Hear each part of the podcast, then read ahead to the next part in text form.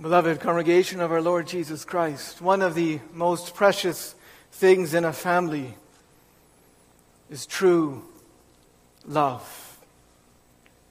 When there's true love, when a husband has true love for his wife, when the wife has true love for her husband, when parents have love for their own children and, and, and children for their own parents, and, and, and when children have love for each other as brothers and sisters, what a precious thing it is to be in such a family as that. How wonderful it is. How wonderful it is to belong to someone who loves you truly. You know, that's why it's so wonderful. It's so wonderful to be a Christian. You see, true Christians belong to the Lord Jesus Christ. They are His people. They are His sheep, the ones whom God, His Father, has, has given Him. They are His own. And that's so wonderful because Jesus loves His own. He loves His own. You know, that should make us all want to be true Christians. That should make us all want to belong to the Lord Jesus Christ. And that should make us all who do belong to Him by grace through faith entrust ourselves and all of our lives and all of our circumstances and all of our struggles more and more entirely to Him. And yet, don't we have to confess how often it doesn't? How often people hear God's call to them to trust in Jesus Christ and they turn away over and over and over again, unmoved, uncaring, uninterested. Perhaps it is true of, of you. Or perhaps you have heeded God's call to believe in Christ, but you find yourself at times, maybe even this morning, struggling with doubts and fears. Maybe, maybe there's difficult circumstances in your life, or maybe, maybe it's another reason. But the reality is, beloved, that it's not natural, it's not easy, it's unnatural for us to entrust ourselves to Jesus Christ, whether initially or, or increasingly. We need, we need the Spirit of God. And we need we need his, his grace and the means of grace and, and how wonderful it is and that he, he gives us this text, John 13, verse 1.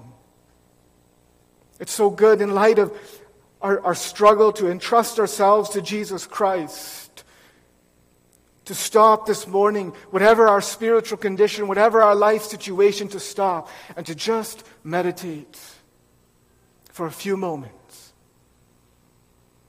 on these amazing words.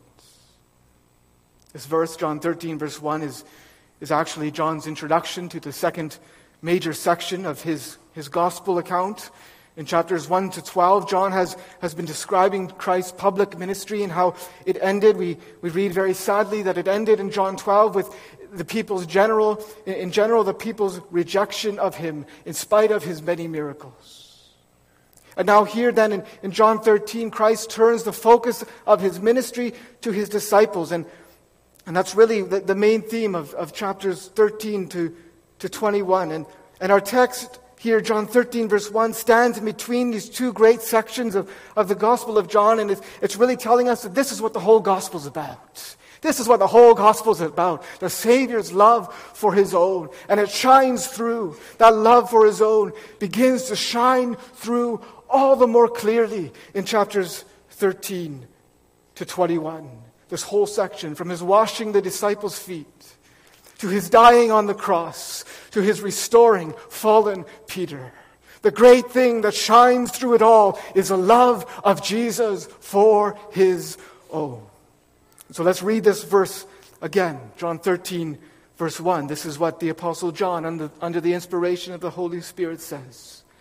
Now, before the feast of the Passover, when Jesus knew that his hour was come, that he should depart out of this world unto the Father, having loved his own which were in the world, he loved them unto the end.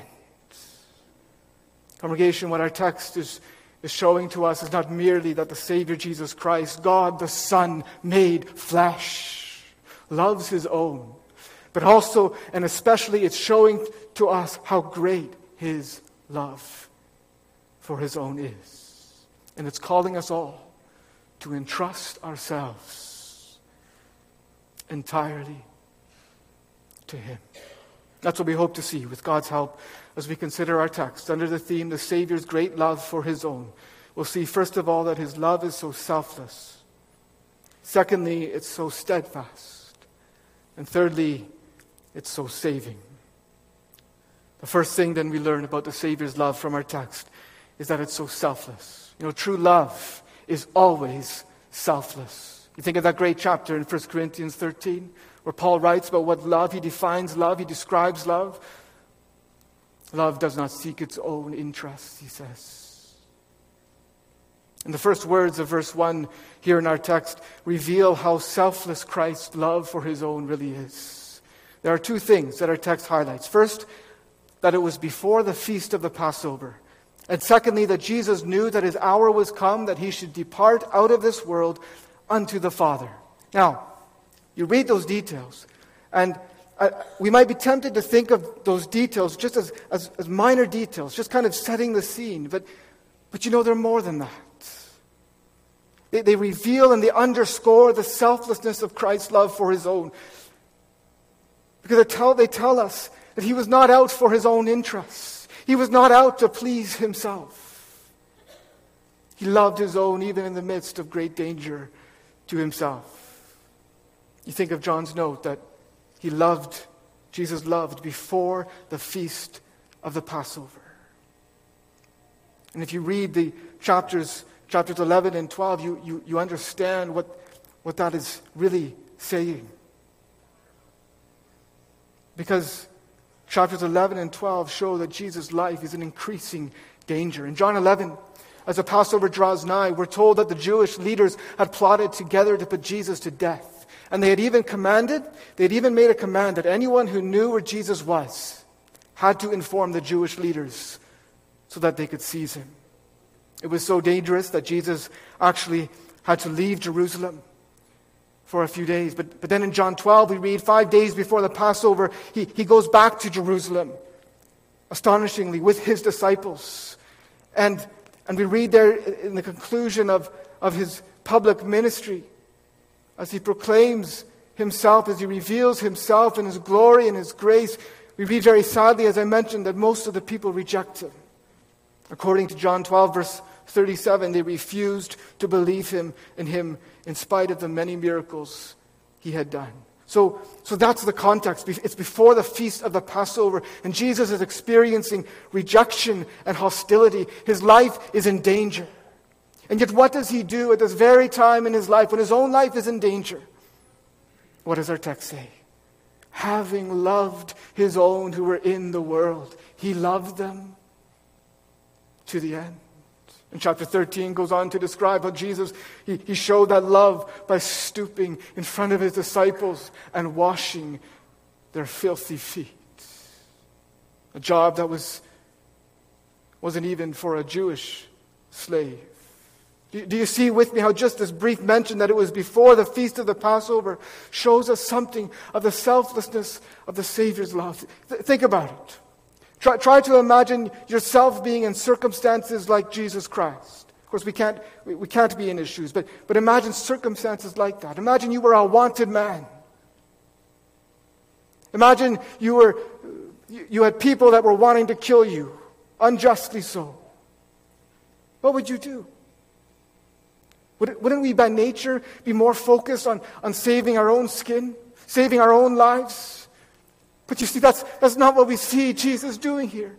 His love is so selfless. He doesn't run the other direction. He doesn't even, you know, go with his disciples and say, listen, this is what, this is what the Jews want to do to me. And he doesn't complain to his disciples about the unjust treatment he's receiving. Instead, he loves, he even takes time to wash the disciples' feet. What a Savior!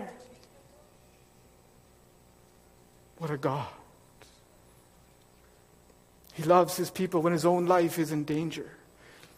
Not only that, he loves them knowing full well. He, he doesn't just love them, you know, knowing what might happen to him, what could happen to him. He loves them knowing what will happen. Jesus knew, our text says, that his hour was come that he should depart out of this world unto the Father. What, what does that mean? Well, it means that Jesus, as, as God, because he's God, knew that he was going back to glory. He was going home. He was going to be with his Father. He knew that the hour of his departure had come. But he also knew, it also means that he knew, he knew what that departure would mean for him, what it would involve. He knew Judas would betray him. He knew the Jewish leaders would arrest him. He knew that Peter would deny him. He knew that his disciples would all abandon him. He knew of the false trial that he would undergo. undergo. He knew the injustice that he would experience. He knew the scourging that he would have to endure. He knew the thorny crown that they would push and press upon his head. He knew of the spitting that would happen to him. He knew of the beating and the mocking and the nails and the nakedness, the darkness, the thirst the utter loneliness, the excruciating death. All of that is included in Jesus knowing that his hour was come, that he should depart out of this world unto the Father. John 18, verse 4 tells us Jesus knew all things that should come upon him. He knew it all. Imagine knowing, imagine knowing all that was about to happen to you.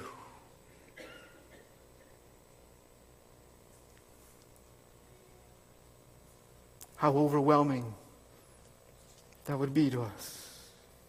How difficult it would be to love others. By nature, we couldn't do it. By nature, we can't even love others when the future is bright, when the future looks bright. Think about it. When did you last lose your temper at someone in your own family? When did you last fight with your spouse? Say an unkind word or give an unkind look?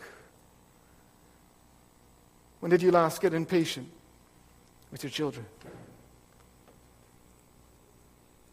How hard, how impossible it is for us to love by nature left to ourselves. We would rather be loved than to love. We would rather be served than to serve. We would rather have our feet washed than to wash the feet of someone else. But now see, see the love of Jesus. Knowing he's about to depart, knowing all that this, all that that will, all the suffering that that will mean for him, with all that is coming to him on his mind. Jesus does not stop loving his own.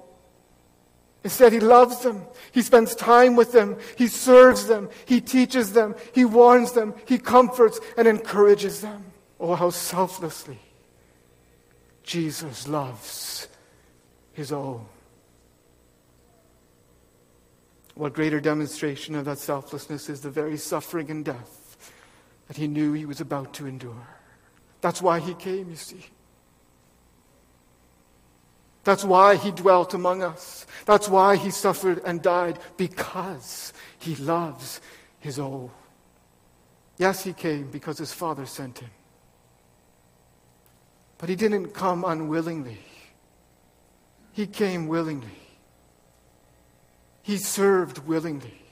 He suffered and died willingly.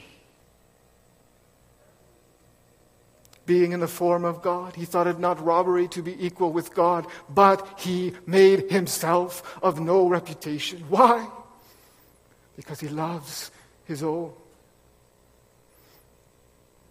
And when he knew he was about to be called to lay down his life for the sheep, his sheep, he didn't back down. He didn't change his mind. He humbled himself and became obedient unto death, even to the death of the cross. He offered himself as the great sacrifice for sin, as the great Passover Lamb of God who came to take away the sin of the world because he loves his own. Do you see with me, congregation, do you see with me how selflessly The Savior's love. The Savior loves his own. Yes, he loved his own who were in the world even when he knew that he was soon going out of this world. He was soon, he was soon going to get, get to go home. He, he would soon leave this world. He knew that he was soon he was about to leave this world of sin and of misery and to return unto his Father.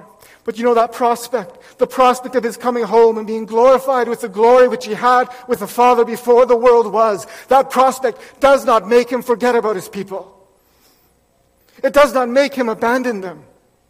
He does, he does not, and, and I, I speak this reverently, Jesus does not daydream about the glory that he would soon be about to experience and forget everyone and everything else.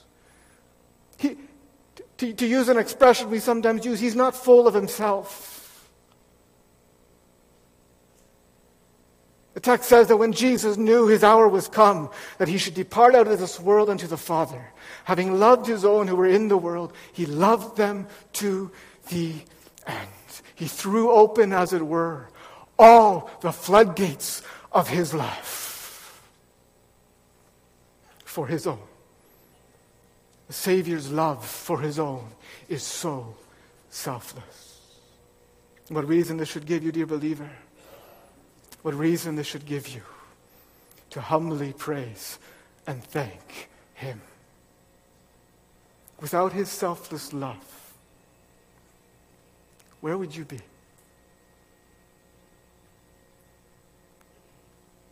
You would be lost. You would be without God and without hope in the world. But you're not. If you're a believer here this morning, why? Because of the Savior's great love for His own. That's why you are saved. It's because He loves you. And why does He love you? Is it because you are so lovable? Because you deserve it? No. You deserve God's wrath. Is it because you loved him first? No. By nature, we don't love God at all, or his son. Is it because then maybe he needs you? No. He is complete in himself. Well, why does he love you then?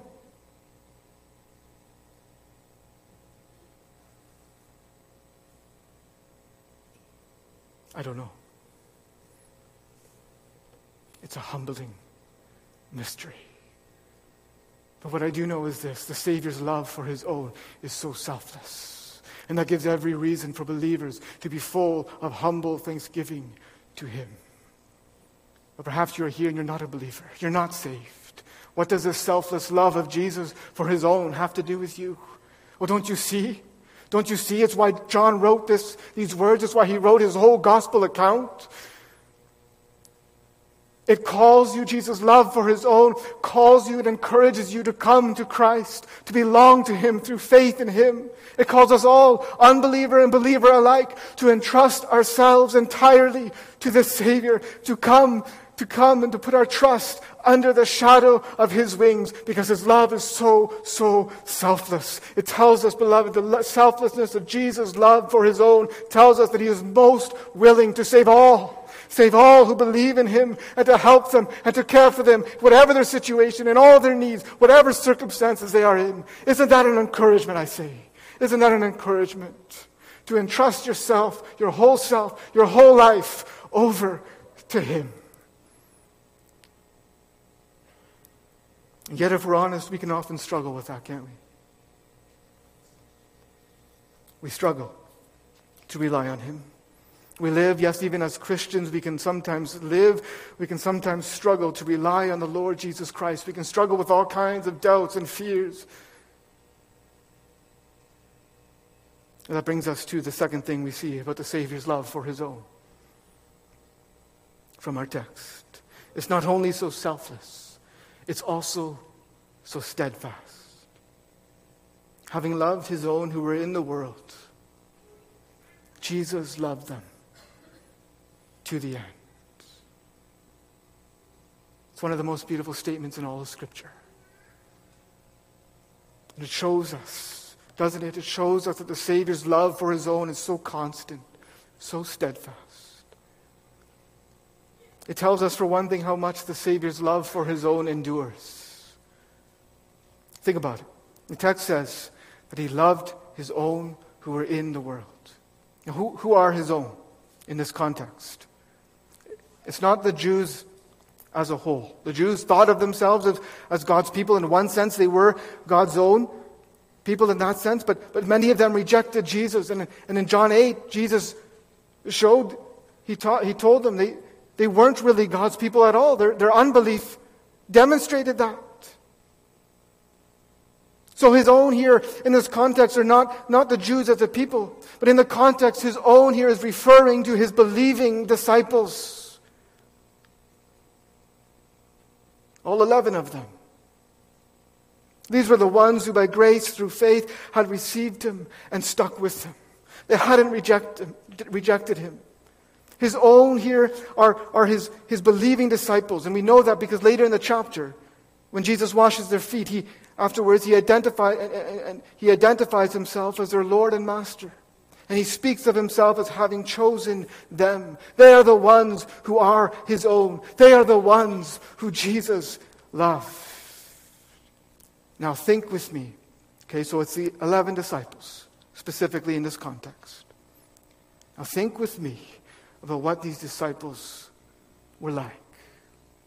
If you just, if you just begin in the Gospel of John, in John 4, at the well in Samaria, they, they showed little to no understanding of Jesus' work. In John 6, they, they didn't think that Jesus could feed 5,000 men with five loaves and two fish. In John 9, they portrayed a judgmental attitude toward a man who was, who was blind from birth. Who did sin, they said? Him, this man, or, or his parents? And from the other Gospels, too, we know these were so often, they were so often proud, arguing about who would be the greatest. They disdained to wash each other's feet. And you think, too, of what Jesus knew they were about to do to him. Peter would deny him three times. The rest of them, all of them, would scatter at his arrest and leave him alone.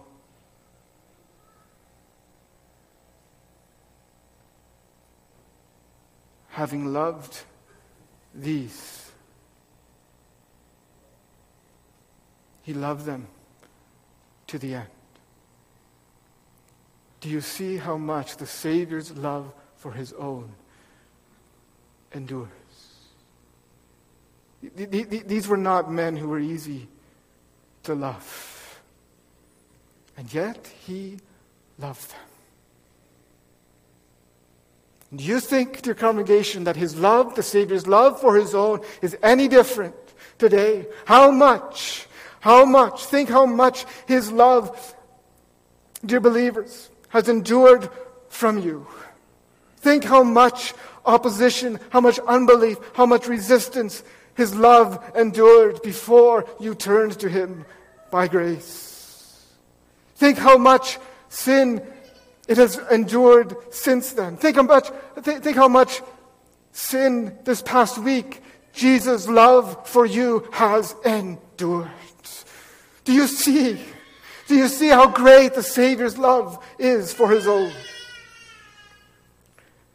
I can't put it any better than J.C. Ryle.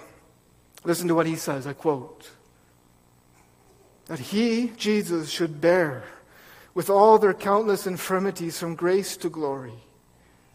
Speaking of believers, speaking of Jesus' own that he should bear with all their countless infirmities from grace to glory, that he should be never tired of their endless inconsistencies and petty provocations, that he should go on forgiving and forgetting incessantly, and never be provoked to cast them off and give them up. All this is marvelous indeed.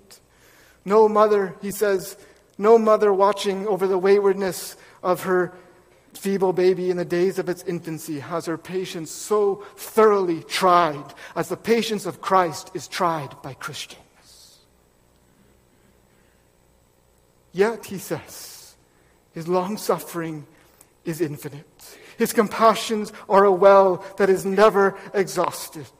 His love is a love that passes knowledge. How much the Savior's love for his own endures. Have you seen that in your own life, dear believer? Oh, when you do, then Jesus' lo- love becomes so amazing and so humbling to you. That you belong to Him in the first place is amazing enough, but that you still belong to Him, in spite of all your sins, in spite of all your shortcomings, that's overwhelmingly amazing.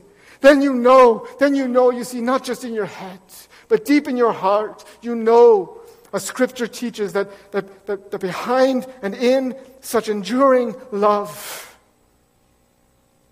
is the free and sovereign love of God.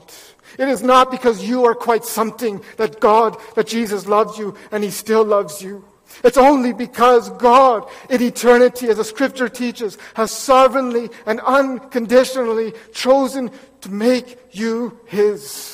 And that is truly humbling.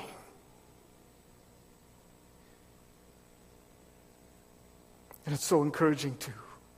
You see, such enduring love declares to us, beloved, that there is no one too sinful to be one of Jesus' own.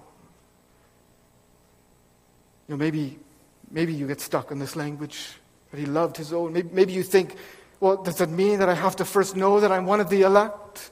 That I am one of his own before I can come to him?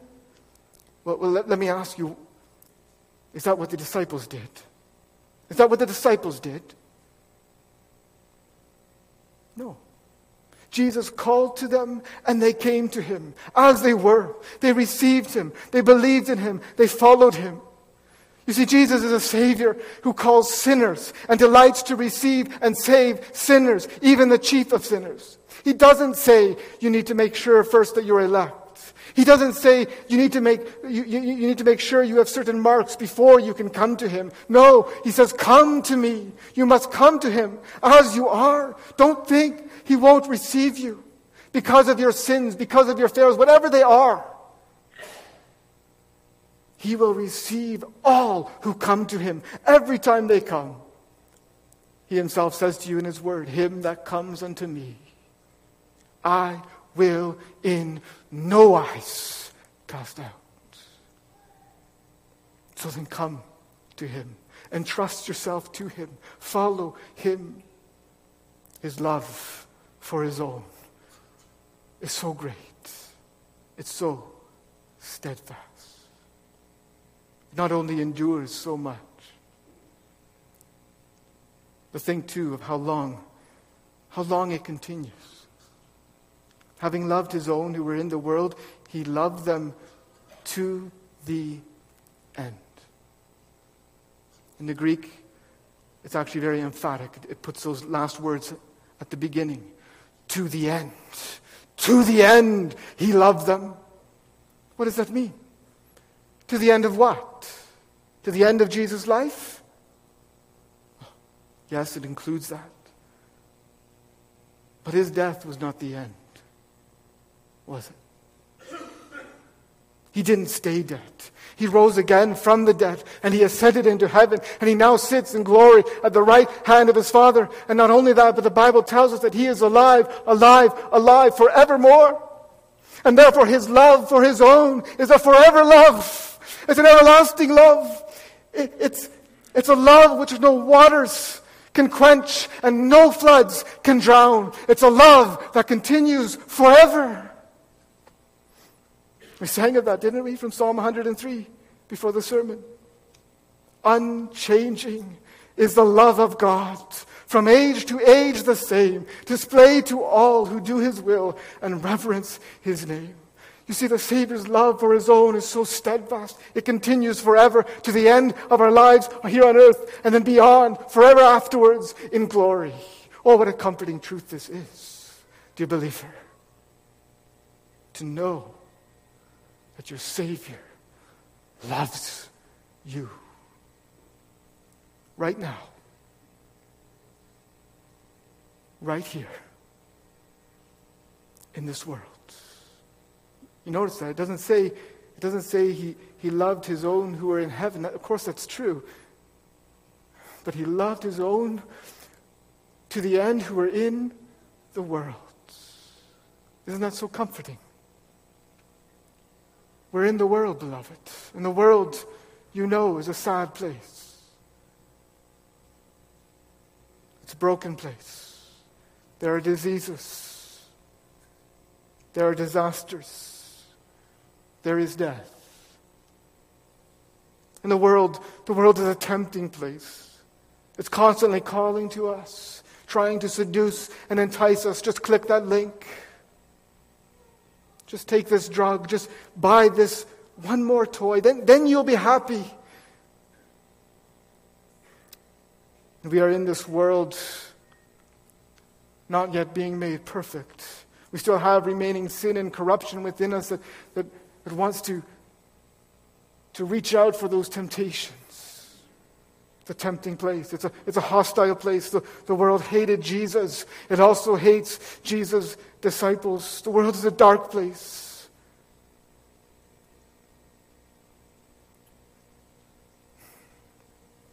How can, how can we as Christians survive? What will keep us from despair? What will keep us from fear? What will keep us, what will keep us faithful to our Savior and King, Jesus Christ, in this world? It's this. It's this, what we see in our text the steadfast, everlasting love of the Savior for his own. That's your hope, dear believer. That's your comfort. That's your confidence, your peace, your security, your reliance, your resting place. It's the Savior's love for his own. Thy love to me, O Christ, thy love to me, not mine to thee I plead, not mine to thee. This is my comfort strong. This is my joyful song. Thy love to me, thy love to me. So steadfast, so selfless, so saving. That's what we see now briefly in our third point. Having loved his own who were in the world, Jesus loved them to the end. The Savior loves his own to the end.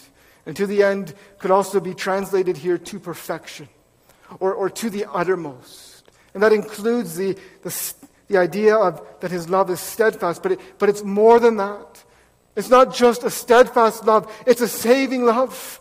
The Savior's love for his own is a love that saves, you see, from God's judgment for sin. That's what Jesus was doing on the cross. He was suffering and dying to save his people from their sins. And he did. And he did all that was needed. John makes that very clear in, in John 19, verses 28 to 30 you have your Bibles open, I invite you to turn there with me. It's just a few pages after our chapter, John 19, verses 28 to 30. Jesus here is on the cross. He's, he's just entrusted his, his mother uh, to the care of his disciple John. You see his love even there, don't you? And, and then verse 28 says, After this, John 19, verse 28, Jesus, knowing that all things were now accomplished, that the scripture might be fulfilled, says, I thirst. Now there was set a vessel full of vinegar, and they filled a sponge with vinegar and put it upon hyssop and put it to his mouth. When Jesus therefore had received the vinegar, he said, It is finished. And he bowed his head and gave up the ghost. Beloved congregation, that is Jesus loving his own to the end, accomplishing all things, fulfilling the scripture, finishing all that was needed for salvation, finishing the cup of God's just wrath in the place of his people, of all whom the Father has given him, who come to him in repentance and faith. His love for his own is a saving love. It saves them from God's judgment for sin and grants them his righteousness. And, and it, it, cleanses too from sin over and over again. Isn't it, isn't it one of the lessons that Jesus teaches when he washes his disciples' feet? Isn't it one of the lessons that, that we not only need cleansing from sin over and over again, even daily, but that He in His love does offer us daily cleansing from sin? Dear Christian, what an encouragement that should be to us to confess and, and, and bring our sins each day to Him, to that fountain opened for sin and uncleanness. It's a saving love, saving us from God's judgment and cleansing us from daily sin. But it also is a love that, that, that transforms His people into the image of His Son. It's a love that sanctifies. Just think about who the Spirit inspired author of these words was. It's John. You think about when John started as one of Jesus' disciples. What was he like? He, he was just like the rest of them. He was quite a proud man. Together with his brother, he, he had the nickname Son of Thunder. He got upset, along with the others, with someone casting out demons in Jesus' name because he wasn't part of the twelve. He got mad. He wanted, we read, he wanted to call down fire on a Samaritan village that refused to host Jesus. He wanted to be above the other disciples. He wanted to sit beside Jesus in his kingdom. But you know, Jesus' love changed all that.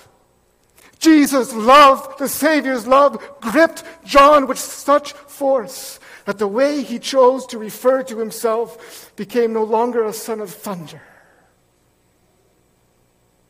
the disciple whom Jesus loved. Not, not to the exclusion. He's not saying, I'm the disciple whom Jesus loved. That's not what that designation means. It's a, it's a designation of simple, simply awe, wonder, astonishment that Jesus loved me. It humbled him, you see, and it changed him.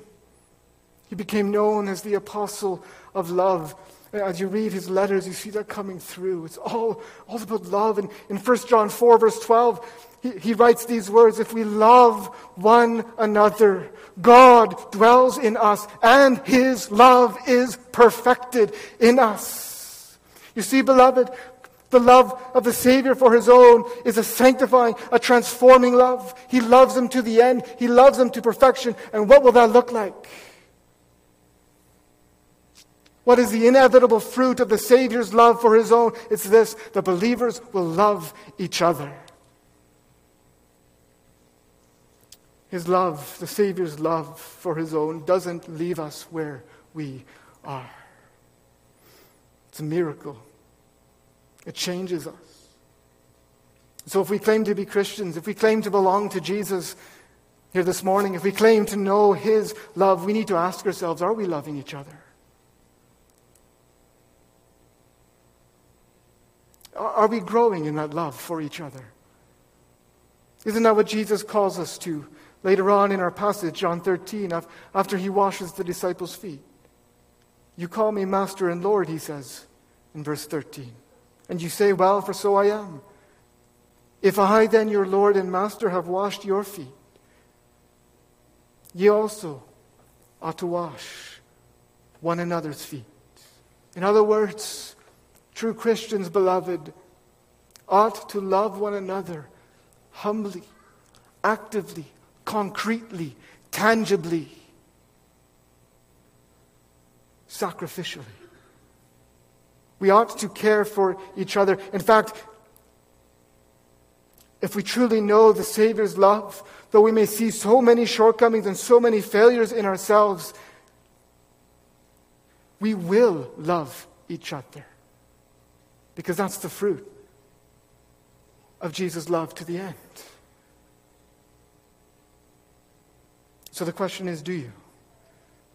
Do you love fellow believers in Jesus Christ?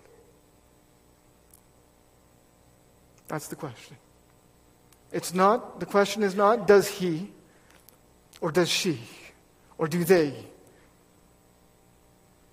That's not the question. The question is, do you?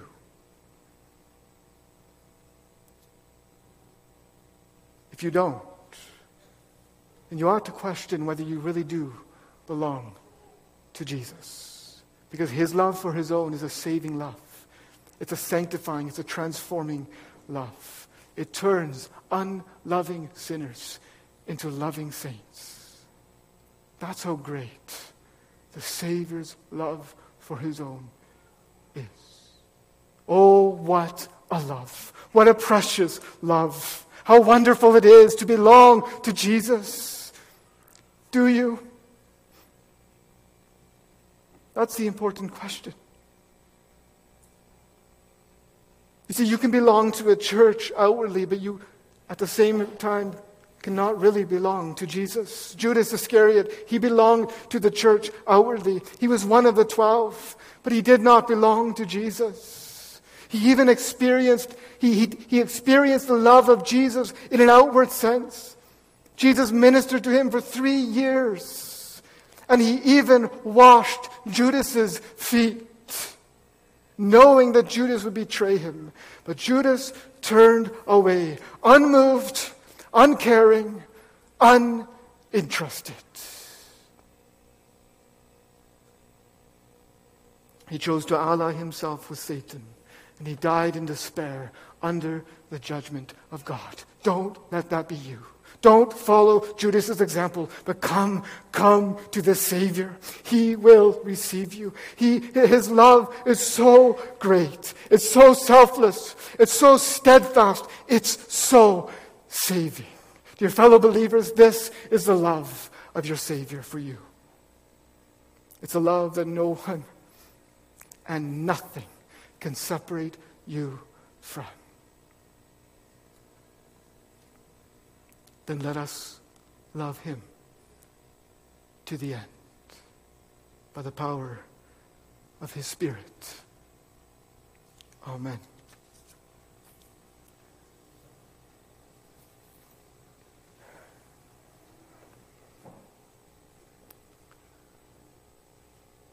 Lord, we have thought upon your loving kindness in the midst of your temple. as your name is, so let your praise be to the ends of the earth. And we pray, Lord, that you will continue your loving kindness to those who know you, and your righteousness to the upright in heart. Lord, who can, who can describe the love of Jesus? It's a love that passes knowledge. We have attempted to stammer a few words about it as we meditated on your text. But only you, O oh God, can apply these words with the power to change us, to save us, save those who are yet outside of Jesus Christ. Draw them, O Lord, we pray, with the cords of your love, of everlasting love. Melt hearts through this text, this portion of your word. Melt all of our hearts so that we cannot but love you more and more, more than we did yesterday, less than we will tomorrow. God, grant that we may grow more and more in love to you and to each other. For we ask it in the name of the Savior whose love is so great for his own. Amen.